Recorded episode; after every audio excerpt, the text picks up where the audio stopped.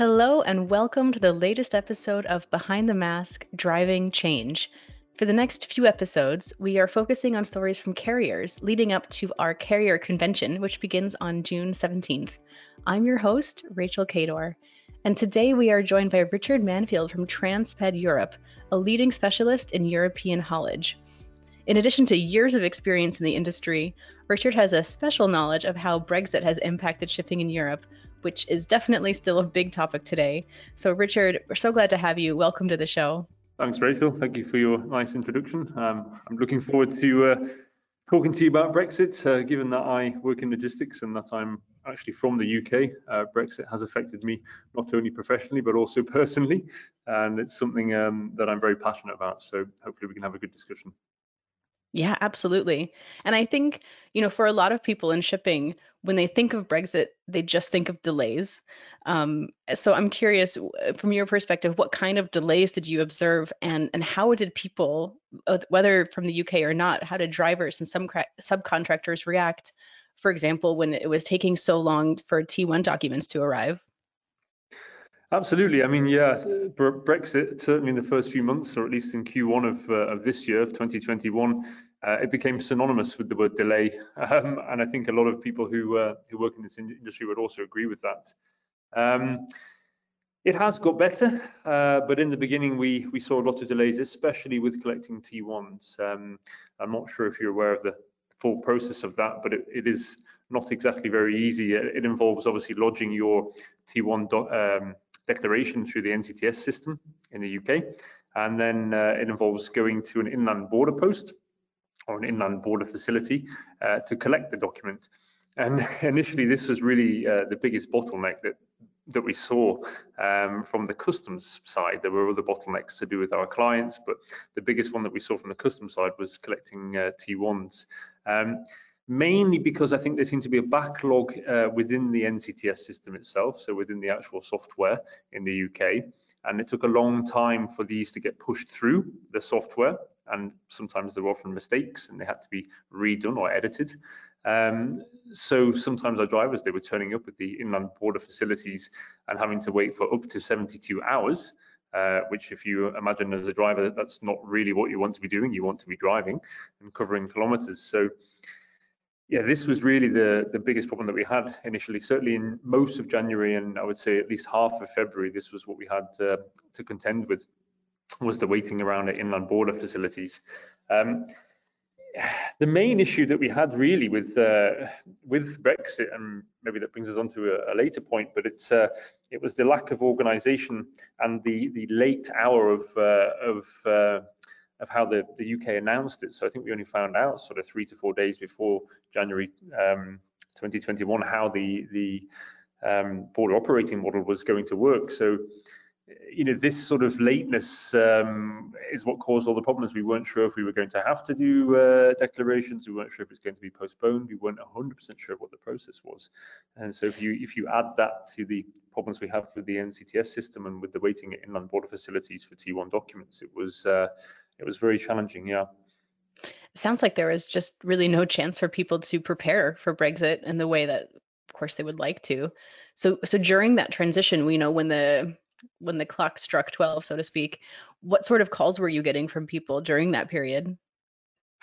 Yeah, I mean, absolutely. We we had it um, we had it fairly bad, um, certainly for most of 2020. I mean, Transped have been preparing for this since the beginning of 2019. Um, so we'd already had conversations with uh, the UK government, uh, with the EU Commission, also with uh, various customs agents around around Europe and also in the UK. So we were prepared as we could be, but when you don't know exactly when uh, this is going to come into force and in what uh, or in what stages it's going to come into force. For example, um, you know, do you have full declarations, uh, duty deferment, is that postponed, etc., etc. Um, it wasn't very clear.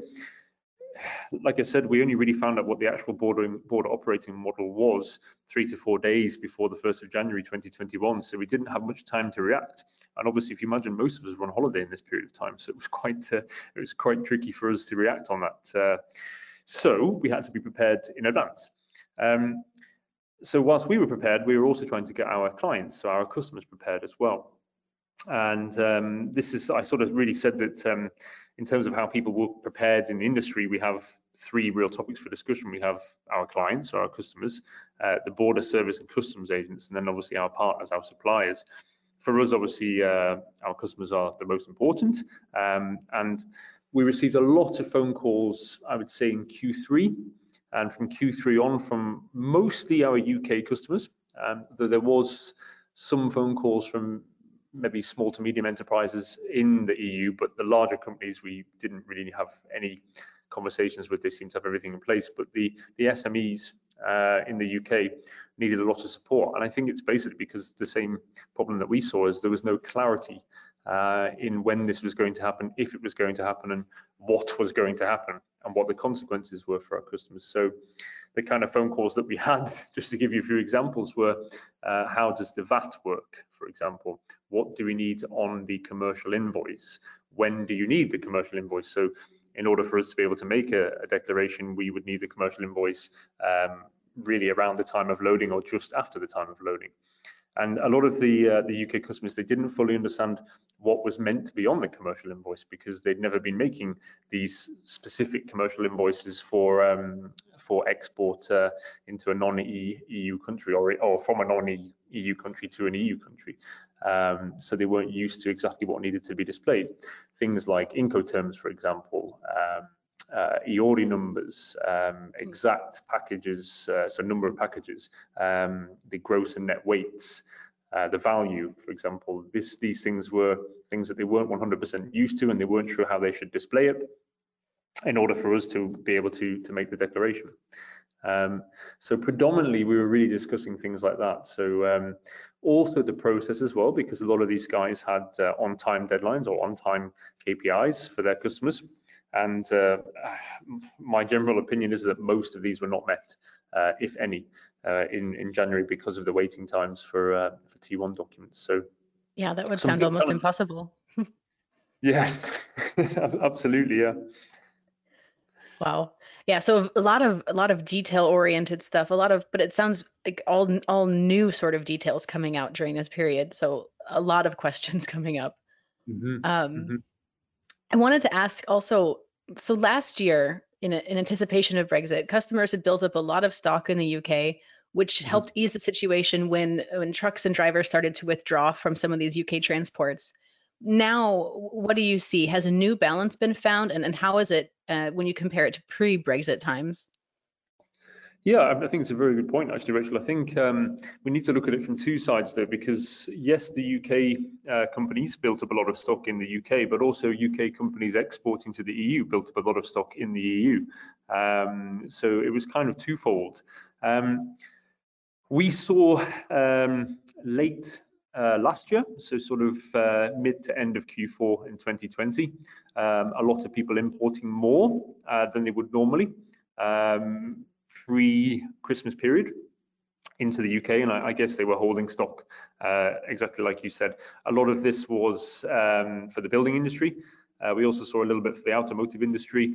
We, we didn't see much with fresh produce because obviously you can't keep fresh produce for for long periods of times. Uh, and this is really, I think, the one that was hit the hit the worst. Um, what we saw from some of our customers who were importing fresh produce from, let's say, from Spain or from uh, Italy, uh, was that there was a lack of fresh produce. And I think this was also mirrored in the UK that you were seeing things uh, missing from shelves in supermarkets, for example, bananas, oranges, these sort of things. Um, things coming out of Italy, grapes, uh, olive oil, uh, perishables, basically. So I think that that the industry that was suffering was obviously the the uh, the food industry, uh, the fresh produce industry the most. Um, building also, um, but um, what I found more interesting, um, certainly from my point of view, is companies exporting into the EU. So quite a lot of companies who are exporting into the EU were exporting more um, before the year because they knew there would be these bottlenecks uh, with customs documents and also at, at the actual physical border um, themselves. So to avoid penalties for on-time delivery uh, and on-time and full delivery, they uh, they were sending more last year and asking their customer to hold stock. And uh, a lot of companies were changing the payment terms so the customer didn't have to pay immediately for this. And I think this was probably quite a good uh, a good solution. Also, companies that were practicing intercompany movements uh, were shipping more uh, than normal. And uh, for example, companies that were shipping medical products out to Spain were shipping to um, Germany and holding stock in Germany. Uh, and then because obviously it's easier to ship from Germany to Spain than it is to ship from the UK to, to Spain, so at least certainly uh, in early Q1 this year. So I, I, think that actually a lot of companies were well prepared for it and they, they, took the necessary steps to make sure that they had enough stock to cover that first period um, where it was a little bit chaotic earlier this year. That's good to hear. So another another aspect to this is earlier in 2019 and 2020, a lot of shippers and, and also carriers um, expected intermodal transport to grow and resolve some of these challenges. Uh, how has that played out in real life, and, and, what do you think will happen with intermodal transport in the coming year or two? Or two? Oh, it's a it's a good one. it's a very good question. I mean, as you may know, Transped, uh, we have a, a, small intermodal fleet, um, and it's something that we were pushing, uh, and we still push um, a lot, uh, uh certainly from um, from Italy to the Scandics and also Italy to the UK. Um, yeah, I mean, in 2019 there was a lot of talk um, I'm not sure how how uh, accustomed to that you are, but there was a lot of talk about uh, how intermodal was going to grow, to grow, and especially within the UK, it might help solve a lot of the, the bottlenecks that we see um, with road transport. However, I don't really think it played out like that. I think in the end, um, people still wanted to ship stuff by road. Um, now, where you might ship, let's say, from the UK to Italy, uh, it might take five days uh, transit time by intermodal, well, it was taking five days by road. So there was no real advantage for using um, using road over intermodal, and the capacity stayed the same because obviously you can only put a certain number of trucks on a train, and there's only a certain number of trains running. And I believe that these capacities weren't increased as much as we thought they were going to be, um, at least at the start of this year. So I'm not sure it was a uh, it helped that much with Brexit, but there is a very uh, a very big future for intermodal and certainly in the next five to 10 years, I think we will see uh, a real growth, especially given that um, a lot of um, companies are put, are put, under a lot of pressure with carbon emissions. Um, I think that um, intermodal has become a very big topic for solving a lot of these carbon emission problems. And uh, certainly in some of the discussions that I've been involved with with FNL, um, and also with colleagues within transport as well, um, we're looking for the solutions now which are more environmentally friendly. So we're looking at how we can how we can collect the trailers, for example, from uh, from the intermodal hubs in Italy or the intermodal hubs in Scandinavia. Is there an option to connect, uh, sorry, to collect with uh, liquid natural gas trucks, for example, to reduce carbon emissions? Um, is there the option to collect with electric trucks? Uh, believe it or not, this is uh, this is something that that uh, people are really looking into. Um, so I think given that a lot of companies are under pressure with carbon emissions and the whole carbon credit uh, industry, which I guess is a side industry in, in itself, um, I think that in the future we will see more transport companies put under pressure to find a solution intermodally, uh, or at least one that is more carbon friendly. So I really think that we will see a bit more growth. I don't think it will be this year, and I don't think it will be next year, but I think within five to 10 years, or at least by 2030, um, we should see more movements going by by rail than than, than that are currently uh, shipped uh, intermodally. Hmm. That's great to hear. So there's some positive pressure coming from this carbon credit system. I think so. Yeah, I, yeah. I like it. So, yeah, some some some good is definitely coming from it. Yeah. Good.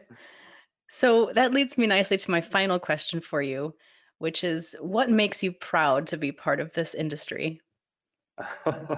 yeah, that's, a, that, that's again a very good question. Um, I mean, the industry in itself, um, connecting people, I mean, that's essentially what uh, what we're all doing in this industry is it's connecting people. Um, I know we're physically moving products from one place to another, but by doing that, um, you're not only connecting people through a product, but you're also connecting people through a service.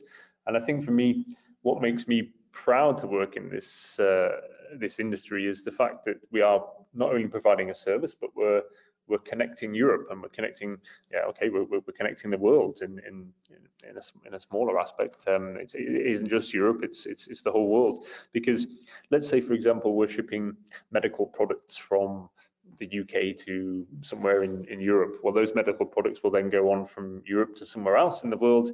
And um, there's a real value in that because these medical products are helping save lives in, in other countries. And, and that sort of um, that satisfaction that you get from knowing that you are providing a service, you're, you're connecting people who then provide a service to to ship a product that has some worth or value to it, whether it's building a house for a family, for example, for shipping building goods, uh, if it's shipping automotive parts for a car, and um, the end result is always the same, that it is uh, providing a service to someone. So we are connecting with with people who are connecting with other people who are passing down our service to the end user almost. So it, mm. it, for me, it's really it's really the people aspect of it. Uh, and in, in transport, you you get to meet an awful lot of people in a very short space of time. And that's definitely something to be proud of. Absolutely, yeah. I mean, I'm, I'm very proud of it, and I know everyone here is also very proud of it. So I think I can speak on top. Uh, I think I can speak for everyone in the industry that that's really one of the main motivations is uh, is connection, uh, connecting with people. Yeah, and it's a good point that even if you are uh, connecting goods from one part of Europe to another, of course that links into a global connection chain, which mm-hmm. is so important and vital for everyone around the world. Yeah, I mean we have to see past uh, you know just the end destination. Yes, we might be shipping from uh, northern England to uh, to southern Italy, but uh, it doesn't necessarily end there, and that's kind of what's exciting about it. You know, we we we don't know what's going to happen after it goes to Italy. Maybe it just gets consumed in southern Italy, the product that we're mm. shipping, or maybe then it's made into something else, and that's then sent somewhere else to the southern hemisphere of the world, for example, and then maybe it's used there. So it's yeah. uh, it's very interesting. Yeah, very interesting. Well, Richard, thank you so much for joining us today. It's been a pleasure speaking with you. Yeah, you're very welcome. Thank you. Thank you for having me, Rachel. And thank you to everyone listening in. We'll be back next week with more Behind the Mask.